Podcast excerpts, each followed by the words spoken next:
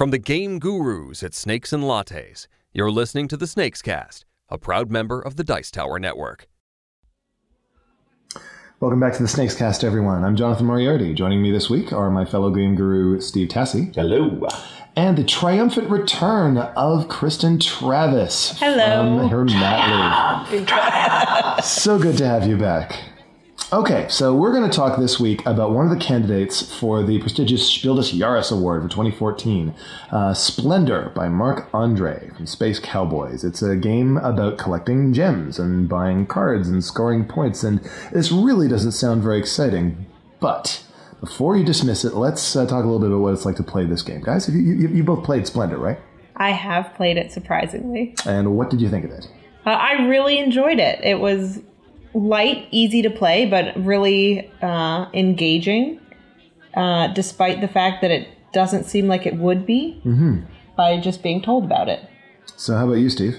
I have yet to finish a game of Splendor. I Really? have uh, been involved in a couple of games at the cafe where the point was to teach other people how to play it, uh, other gurus, other staff members, and whatnot. Um, but uh, never once has the game made it to completion. That's that's a shame. I've played it quite a few times, and I've really been enjoying it. And uh, I, I feel a little bit sad that you've missed out on the uh, the end game at this point, Steve. It feels quite different from the opening and the mid game. It's one, that's one of the things that I've come to really love about some games is ones that have sort of an arc where the beginning and the middle and the end feel different from one another. And Splendor definitely has that. But uh, before we get too much into that, let's talk a little bit about how the game works. So you've got these bright, colorful, chunky, weighted poker chips in different colors that represent jewels of different kinds, you know, emeralds and sapphires and rubies and whatever. And uh, you've got a bunch of cards in the middle of the table, and each of those cards have little colored circles on them that tell you how many of each color chip you need to pay to buy those cards. And so one card might cost you two onyx and a diamond or something like that. Some of these cards, the ones that are really expensive, are worth points. And uh, the other thing, this is what really makes the game. Whenever you buy a card, all the cards have a big gem symbol in one corner, the top corner. And that's a permanent gem. Once you buy a card, that is a gem that you can use over and over again to buy more cards. So the more cards you have, the cheaper everything gets. And that's the curve of the game. You start with the opening, you're just you know, collecting gems, using them to buy cards. And pretty soon, you're using not very many gems to buy a lot of cards. And this, this is the thing that I found so fascinating about it, is you start to feel more powerful as the game goes on. Did you get that sense, Kristen?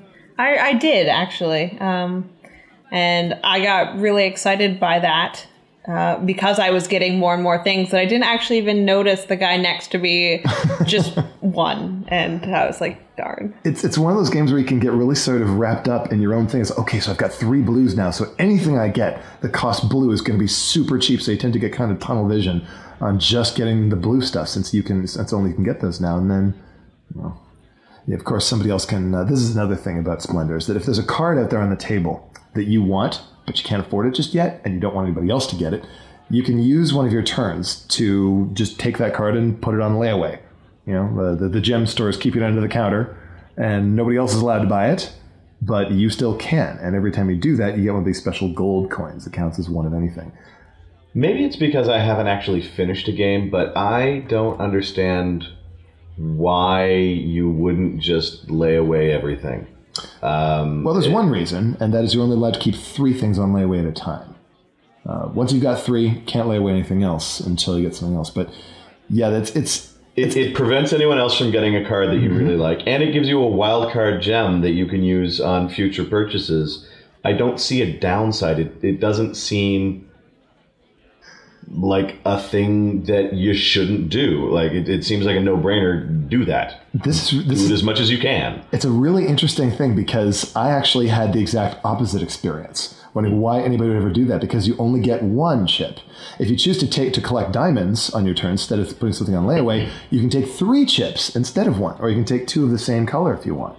And uh, it, it seems like every time you put something on layaway, you're only getting one chip when you could have gotten two or three. So you fall farther and farther behind the more things you get on the way. But you've got more flexibility because you got those wilds that you can use, and you've got control. So the, the, the, the sort of the balance between power and flexibility is there on every turn, and I think that that gives a lot of uh, a lot of leeway for players with different styles to play the way they want to play. You know, the power players go for lots of gems. The finesse players uh, do the do the layaway thing. Now, to go back to a point you had earlier about how you feel more powerful as the game goes on because you're generating more stuff, I think that um, if you're a fan of Settlers, So that was Catan, right? you are.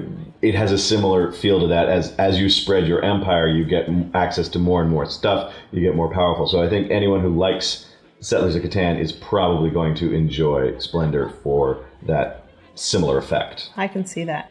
Yeah, that's a really important point when you're considering what it is that sort of uh, leads people into this game, what it is that's, uh, that leads people to enjoy it. That lead in from Settlers is a great hook for it. And there are other things too that make this game successful with different kinds of players. Those bits, The chips. they're so big. They're so heavy. They're weighted. They're chunky. They've got that sort of iridescent uh, sort of sheen to the stickers on them. They, they, they feel They're like fun to play with. You almost don't want to spend them. especially once you've got a big stack of something, yeah. because you want to be able to do that thing that poker players do, where you're going with your chips and their and then their stacks. It uh, they feel significant when you drop a bunch of those down. It feels like a big expenditure, but then of course you get the power to collect more and more things, and as it moves from that stage to the other stage, I've you know they didn't have to do that. You know they could have just had little cardboard tokens or something, but the fact that they did those big chunky chips huge difference, I think, yeah. in, in getting people in. Oh yeah, the, ga- the game wouldn't be as pleasant to play if it was a bunch of colored tiddlywinks instead of these hefty poker chip style chips with the with the art on them. They just uh, and that, that that does such a great job of sort of giving people something to enjoy when they haven't quite grasped the strategy yet. So to get them over that hump, there's this there's this slow ramp up too, where initially you're just buying a few cheap things, you buy a few more cheap things, and then as you've got uh, more and more of these cards, you can use them to start getting things for free because you already have these permanent gems that you can spend over and over again. Um, and and in a lot of cases, I don't know if you guys have the same sort of thing, but when I introduce uh, new game players to games that are sort of designed meant, meant to be gateway games, sort of introduce them to what games can actually be. Sometimes it can be a bit of an uphill struggle to sort of get them to the point where they feel like, okay, now I get it. Now I can see why this can actually do what it, what it does. Splendor does a great job of cracking through that. I haven't had the pleasure of being able to teach this at the cafe yet, hmm. but I'm actually really looking forward to it because I always like that that moment where people actually get really interested and invested in the game and I think because of the pieces, because of the look of the game, that will actually happen like you said before they learn the rules just from interacting with the pieces. It's absolutely been my experience. They, um, it's and rather than being a sudden aha moment like in No Thanks, where they said, "Oh, I can do this," um, it's somewhat of a slow dawning thing. A lot of little breakthroughs that they make playing Splendor. It's like, "Oh, I could do this," which means I could do that, which means ooh, and then they've really they've really got the interest. It's uh, it also has a mix of skill and luck which I think is really important for that sort of a gateway game. The fact that if a card just happens to flip up, it's like, oh, it's perfect for me. Then you can you can get lucky breaks, and that can sometimes give weaker players a chance to to catch up if they fall behind. What, what about the theme? Is that uh, is that a plus or a minus? It's it's just about uh, gem merchants collecting gems and buying things, right? I didn't even notice the theme. Whoops. Kind of abstract, I guess, like uh, Quirkle or Pedigo or Backgammon, something like that. Do, do, I, I, I don't know. That's I, I've I've had this sense that again the poker chips sort of play into this. The fact that it's collecting jewels, the fact that it's rich and sumptuous, and God has this art of you know these jewelers looking really really intently uh, at, uh, at, at at whatever it is that they're they're making. That's I, mm, I'm not sure if that actually helps or doesn't. What do you think, Steve? Is, is the theme a plus or a minus for this? Uh, I the the theme doesn't tremendously grab me, but um, there aren't a lot of games where the theme is um, really well integrated with the game. Like this one, I think that the theme and the mechanics are are very separate. They're they don't really have a lot to do with each other. Um, but then many many games are like that. Uh, I mean, Ticket to Ride. Sure. Yes, it's a train building game, but really, it's not. It- it- It's a game of collecting cards that are the same color. yeah. Um, there are some games where the theme is truly deeply woven into the mechanics, but this is not one of them. but that's okay.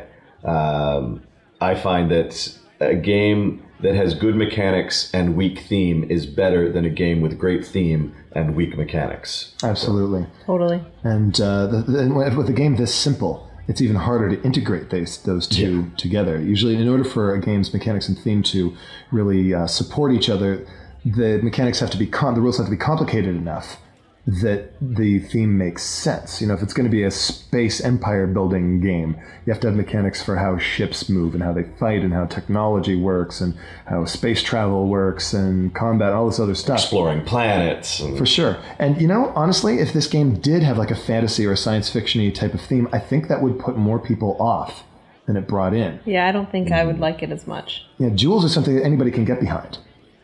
I Yeah. especially get behind jewels. Yeah. And the fact that it's 30 minutes doesn't uh, hurt as well. It's the perfect playtime. I mean, most people, you ask them uh, if they, you know, what, how, how long a game do they want at the cafe. Somebody's looking for a gateway sort of game. It's usually about a half an hour, right? Yep. Yeah, because people who don't know games that much will say, I don't want something that's very long. So half an hour seems good. People who are really into games who say, I want something quick. A half an hour is quick. Yeah. So it's it's the magic number. I've used uh, the uh, a sort of a TV um scheme to describe these things. Okay, do you want something that's like sitcom length? Do you want something that's TV show length, or do you want something that's feature film length? And uh, and this is sitcom length. Or mini series length.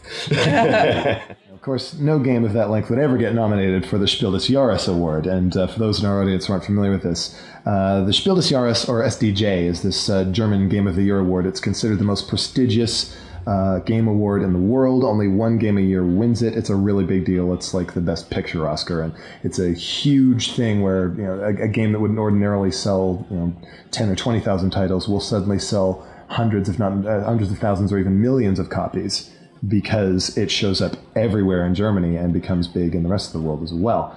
So, uh, what, what characteristics does a Spiel des Jahres winner have to have? I mean, you guys have played a number of SDJ games before, right? Oh yes, lots. Yeah. I own quite a few. What do they have in common? Easy to pick up, approachable, Nice bits. nice bits, family friendly. All right, so this obviously this one qualifies or Three to five nominated. players, generally speaking. Usually, yeah, it's uh, for mom, dad, and the kids to play together. Um, and they usually tend to have a very pretty uh, presentation as well. They need to have uh, uh, sort of they, they need to look good on the table. Yeah. Now, the other candidate, Rules are no more than like four pages long. like maximum, Usually less. I mean, it's and it's true. The ba- back in the day, Settlers of Catan won. That was in 1995, though, and the award was a very different thing back then. The uh, the board game landscape was a very different place. Settlers is what 12 page rulebook. Something like that. Is it? It, it- Settlers of Catan could never be nominated for an SDJ today. but um, but again, it's changed. It's become a much more family friendly sort of thing. Where it has to be something where everybody can play. Accessibility is king when it comes to this. Uh, the other nominees this year were a game called Concept, which is uh, I always describe this as charades for really really smart people. There's this board with all these this crazy array of symbols, and you have to put tokens on them and use these symbols to communicate an idea, like you would with charades. And then there's Camel Up. Um, we played Camel Up a couple of days ago, the three of us, with uh, with with Colin Young, the guy who uh, runs the retail section at Snakes. And did any of us like Camel Up? I like Camel Up. I like the pieces. I, if I could just sit there, I don't know, like play them like Barbies, I would probably be a lot happier. Those stacking wooden camels are so cute. They're really really good. Um, And I, I very much like the pyramid dice rolling device. I know you would rather have a bag to draw dice from, I suppose I would. Oh, I loved that. the pyramid's cool. It's got this weird cardboard upside down pyramid. You turn it upside down, you press a button on it, and one of the dice from the inside comes out, and you lift it off, and then you say, "Ooh!" The green one goes two spaces, and and, and that is that is kind of cool. But uh, I don't know. I, I think I'd still rather play Lemming Mafia, an older game that does the same thing. But eh. Which so which of those three games do you think is uh, setting the award aside? Which of those three do you think is the better game? I've only played Splendor and Camel Up, and I would probably 90% of the time go for Splendor. Okay. I have played all three, but as I say, I haven't played a complete game of Splendor. Um, the thing that puts me off concept um, aside from the simple fact that everyone playing must be able to think abstractly, and if you can't, you're boned. Accessibility is not one of its strengths. The other thing that I, I just don't like about it as a game is the rules explicitly say, hey, here's how you score, but meh, scoring. Who cares? um, we're playing a game. There should be a winner. Uh, in I, I am of that mindset, generally speaking. I mean, there are a couple of games. There are a couple of games where playing the game is the point, like the game of things and telestrations. These are games where I, I honestly don't care about winning. But if you're going to give it a scoring system, the scoring system should matter. And don't tell us in the rule book, yeah, here's how you score, but forget about it. I uh, I actually found concept to be really interesting to play with, and as an experience, uh, it's I think more remarkable than the other two. But as a game, you know, as, you know sort of a competitive uh, you know competitive play thing, it, I, I kind of got to concede the point, Steve. So all right, setting aside the question of which is the better game, which one do you think is going to win? Uh based Yeah. on the based on the buzz it's been getting at the cafe, I'd say Splendor. Splendor Uh, looks like the front runner to me too. Based on the look of it and what it does, I think that Camel Up has a good shot. Um, but here's the interesting thing I think about the buzz about Splendor. Yes, a bunch of the staff are into it, but most of the people I've seen playing Splendor at the cafe have come in and pulled it off the shelves themselves. I have not been recommending it to people.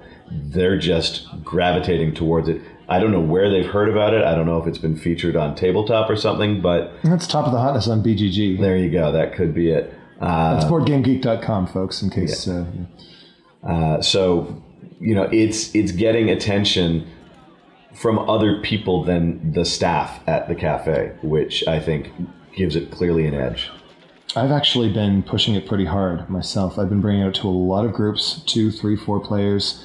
Uh, it has been just getting a tremendous response. Groups, especially from people who've never played games before that are modern. There's, well, you know, we like Monopoly, we like Risk. What else have you got? Uh, Splendor has been just a rock star. Every time people say, I had no idea games could be like this. What do you think, Kristen? I haven't had a chance to to teach it at the cafe, but I'm really looking forward to it. And I I do think that it, it will be a great cafe game and it would be a great Spiel des Jahres winner. How do you like its chances? I actually think it's pretty tied with Camel Up. I know you guys all think, but Camel Up is just so cute. and I know the rules are a little weird and kind of hard to get behind, but it was really cute.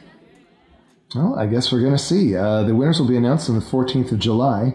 And uh, between now and then, who knows? We might do some game spotlights for Concept and Camel Up in between. Let us know if you're interested in seeing that through your favorite social media outlets. Until next time, thanks for listening. I'm Jonathan Moriarty with Steve Tassi and Kristen Travis. Game on. game on Bye. Thanks for listening.